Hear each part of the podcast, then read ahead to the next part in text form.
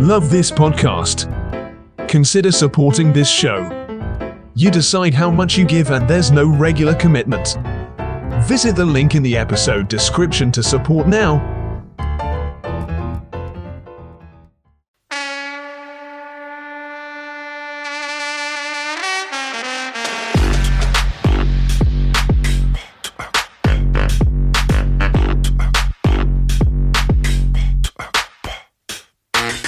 Minds that brought you the smash hit podcasts, Your Life the Mixtape, and Headliners comes Your Life the Mixtape Magazine, a free monthly digital magazine that focuses on music, culture, and social commentary on current news and events. Visit www.yourlifethemixtape.com to subscribe today.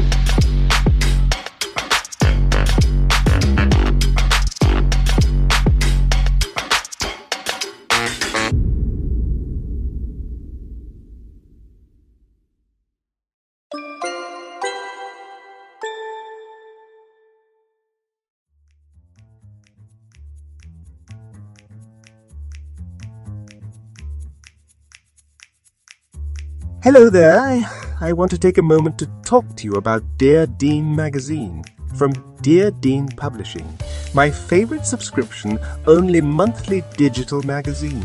It's got subscriber generated content about politics, pop culture, travel, family, pets, and poetry and wellness articles and features, contributor articles from nationally recognized journalists, writers, and artists, and provides opportunities for novice writers and authors and other contributors to share their voice, talents, and words. Did I mention that it's completely free? Dear Dean Magazine provides free advert space for small creators, authors, and podcasters, fulfilling its vision that some art should always be free. It's owned and operated by Myron J. Clifton and is designed and distributed by Katya J. Lerner at Buzzword Consulting. Visit deardean.com slash subscribe to get signed up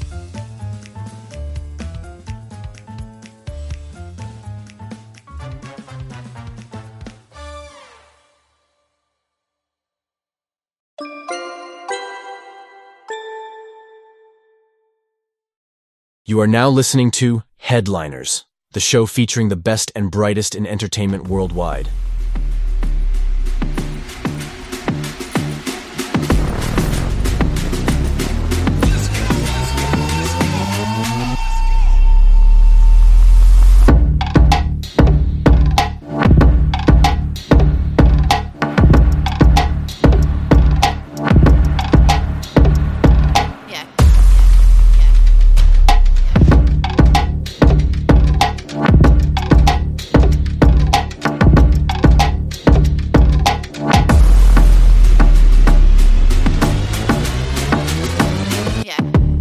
Now here's your host, Greg Howard Jr. His song Liar is out right this very second for your listening pleasure. Please welcome from Pigeon Club, Mr. Wayne Whittaker. Hello, sir.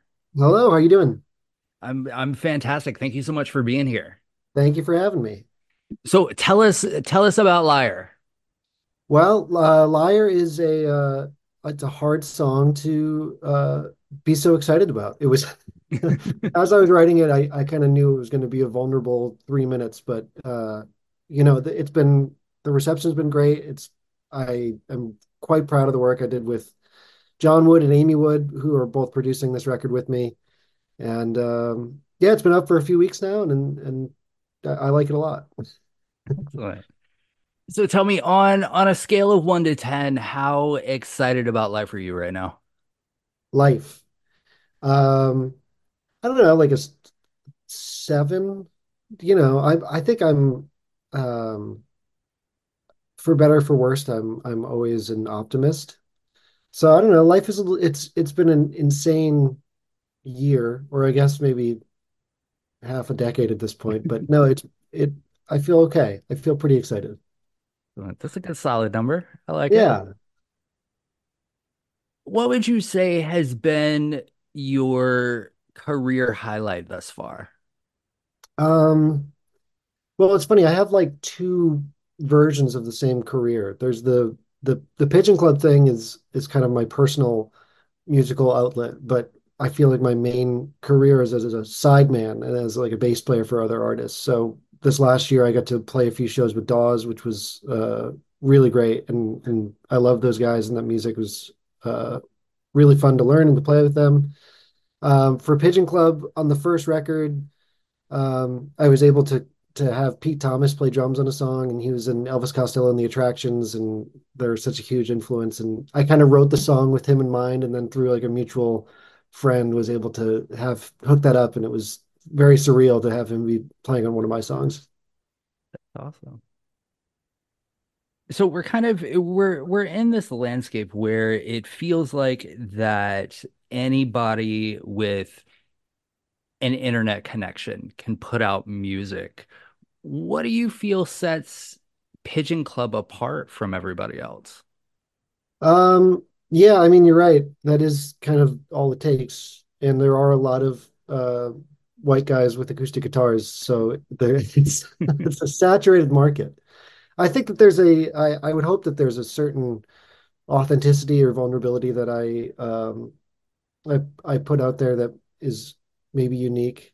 You know, I I try to not um I know this is a thing a lot of people say, but I try not to create my music for anybody other than myself and my friends who I'm recording it with because I think that that's the best barometer for whether or not something is good.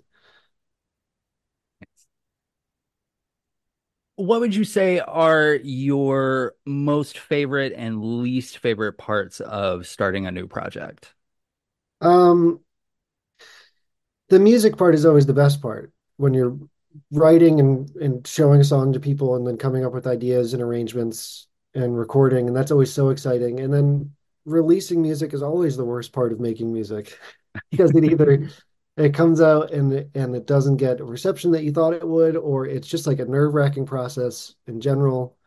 Uh yeah i it i wish that it wasn't the case but i think that yeah releasing music is the worst part of making it What is the best career advice that you've ever gotten? um i don't know about i don't know if i've ever gotten some advice that's like really changed my um, approach to anything. The uh, the thing I come back to the most was something that Chuck Rainey said, who's this legendary session bass player, and he kind of said, if you can, if you're really committed to it and and you can play, then the universe will take care of you. And that's kind of a mantra that I have to continuously remind myself of. I like that. Damn, that's really good. And you can apply that to like anything. Yeah, it's true. And and I and I I mean I hope we'll see, but I hope that there's truth to that.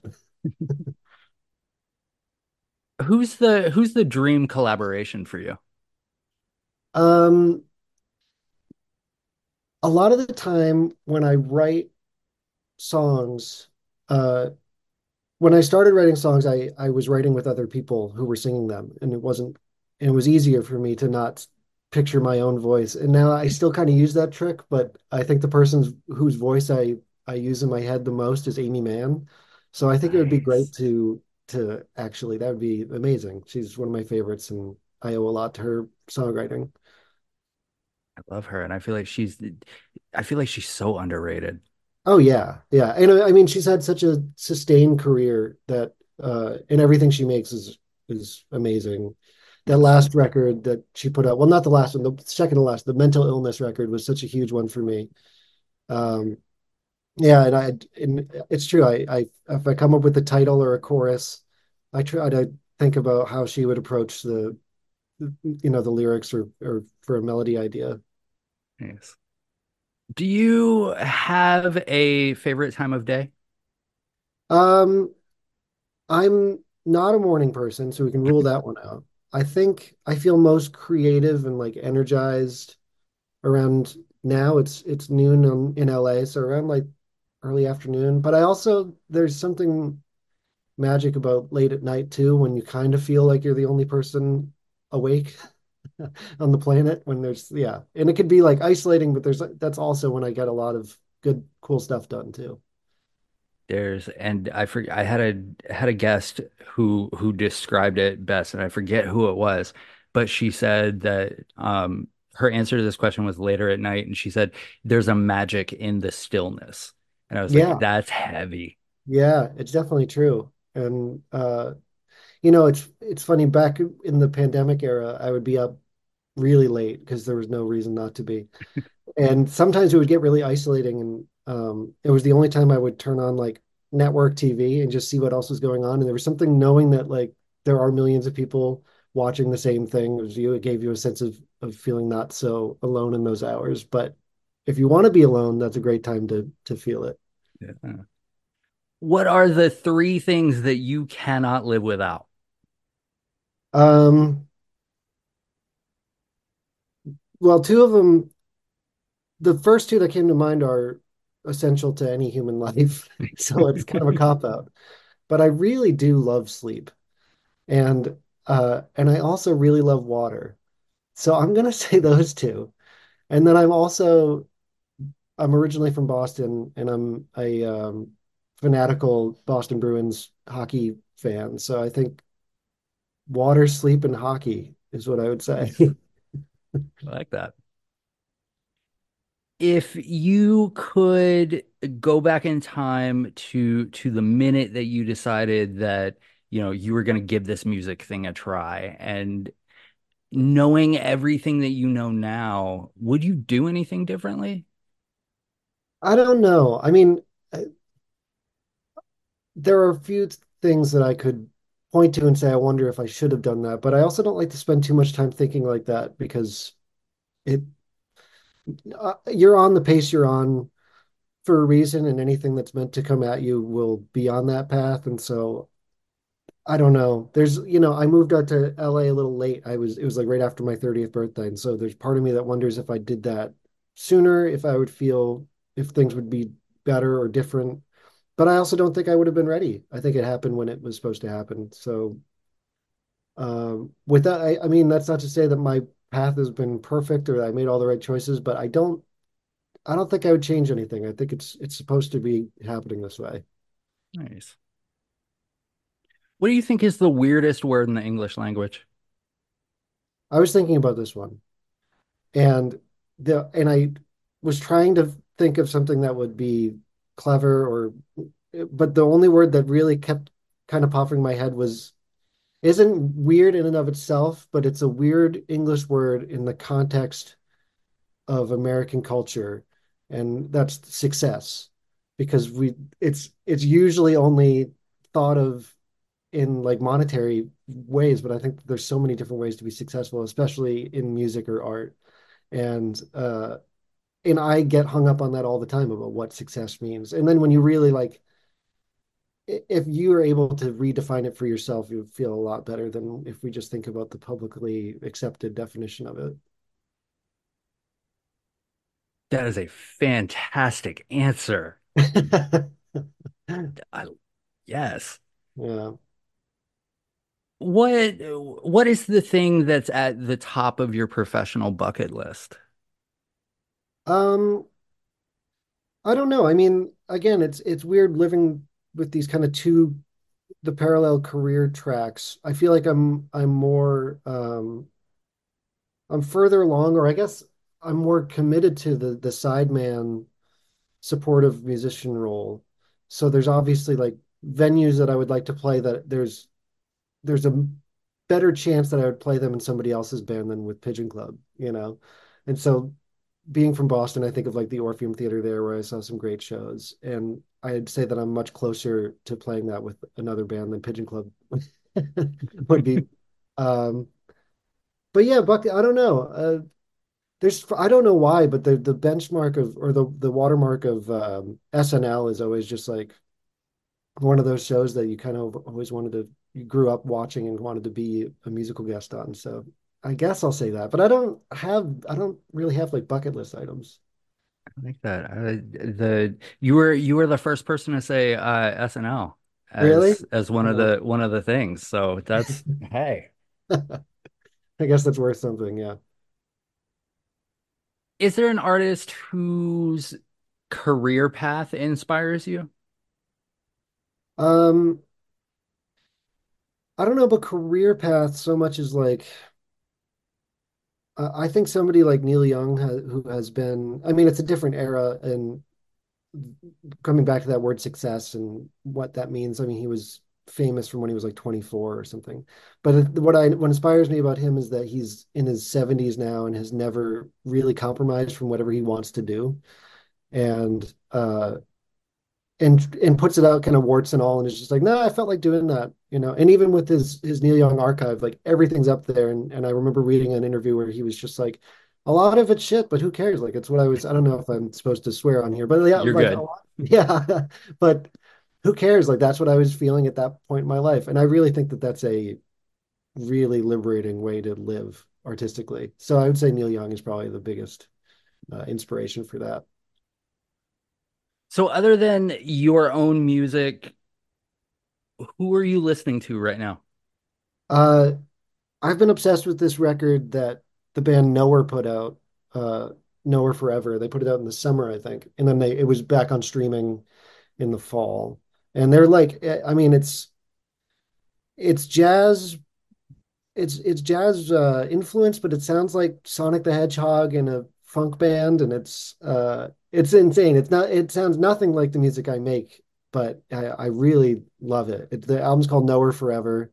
It's Louis Cole and Genevieve Artadi then uh, and they have a killer cast of musicians on it, and it's just been on repeat for months now. I'm gonna check that out. That sounds Yeah. cool. What's a book that you feel like everybody needs to read? Um, American Cosmic by uh, Diane Pasulka. It she's a she's a religious scholar who started uh, to investigate like the UFO phenomenon in terms of a what it looked like as a new religion as we were like all becoming more technologically involved and saturated in our in our phones and everything. And then she ended up on this path that kind of led her. She was a non-believer, I guess skeptic, um, but then it led her on this incredible journey that was kind of it's very mind-bending. Uh, I'm a big I guess uh, you don't want to say believer of the UFO phenomenon, but it's just like I I'm very interested in it, and that book uh, did change my my worldview when I first read it. I read it a few times because I was just like I had to wrap my head around what was actually in there. It's pretty in- intense, but yeah, American Cosmic is my answer. Are you a a coffee person or a tea person? I don't like hot beverages. Isn't that weird? Huh, Room temperature water. That's my that's my drink of choice. interesting. I I have a friend who um who doesn't do soup because it's hot liquid. Okay, soup I can I can mess with soup. I like ramen, but I don't like I don't like drinks like coffee or, or tea. I'm never really gonna do it. Tea occasionally. If I had to choose between the two, I would say tea. Okay. Window or aisle seat? I'm I'm six four. I've had a lot of uncomfortable plane experiences in both, but I I have to go with the aisle because at the very least you don't have to ask permission to go to the bathroom. That's fair. Yes. Yeah. Table or booth? Booth. I'll wait for a booth if there's only tables available. Do you do you consider yourself an artist? I do, but I had a hard time uh coming to grips with that.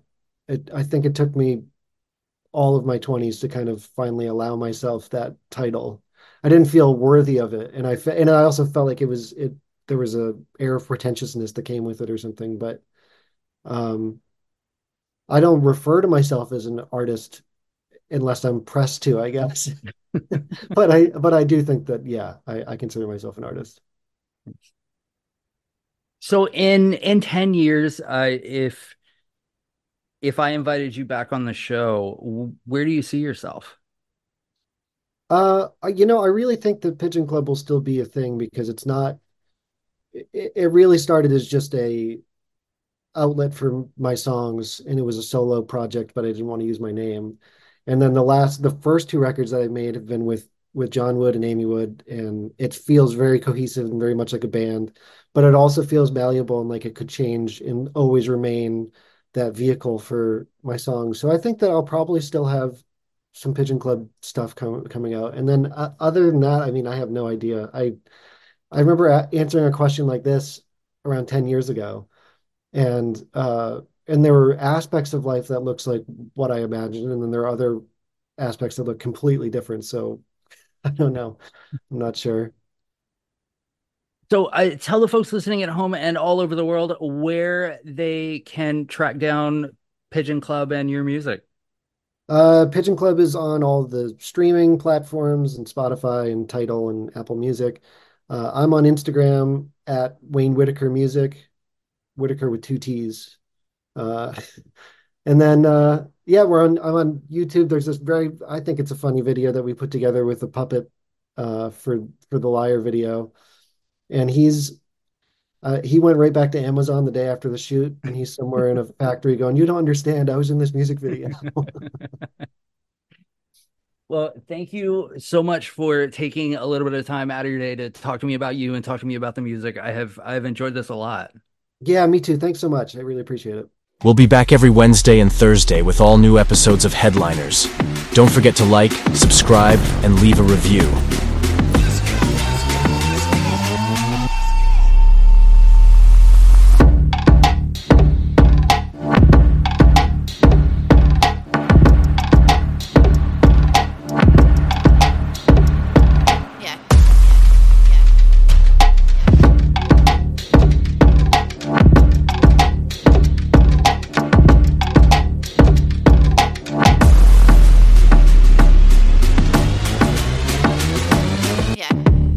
Headliners is a Your Life the Mixtape Media LLC production in partnership with Rod Wharton Productions. All rights and trademarks reserved. No portion of this episode may be reproduced commercially without explicit consent.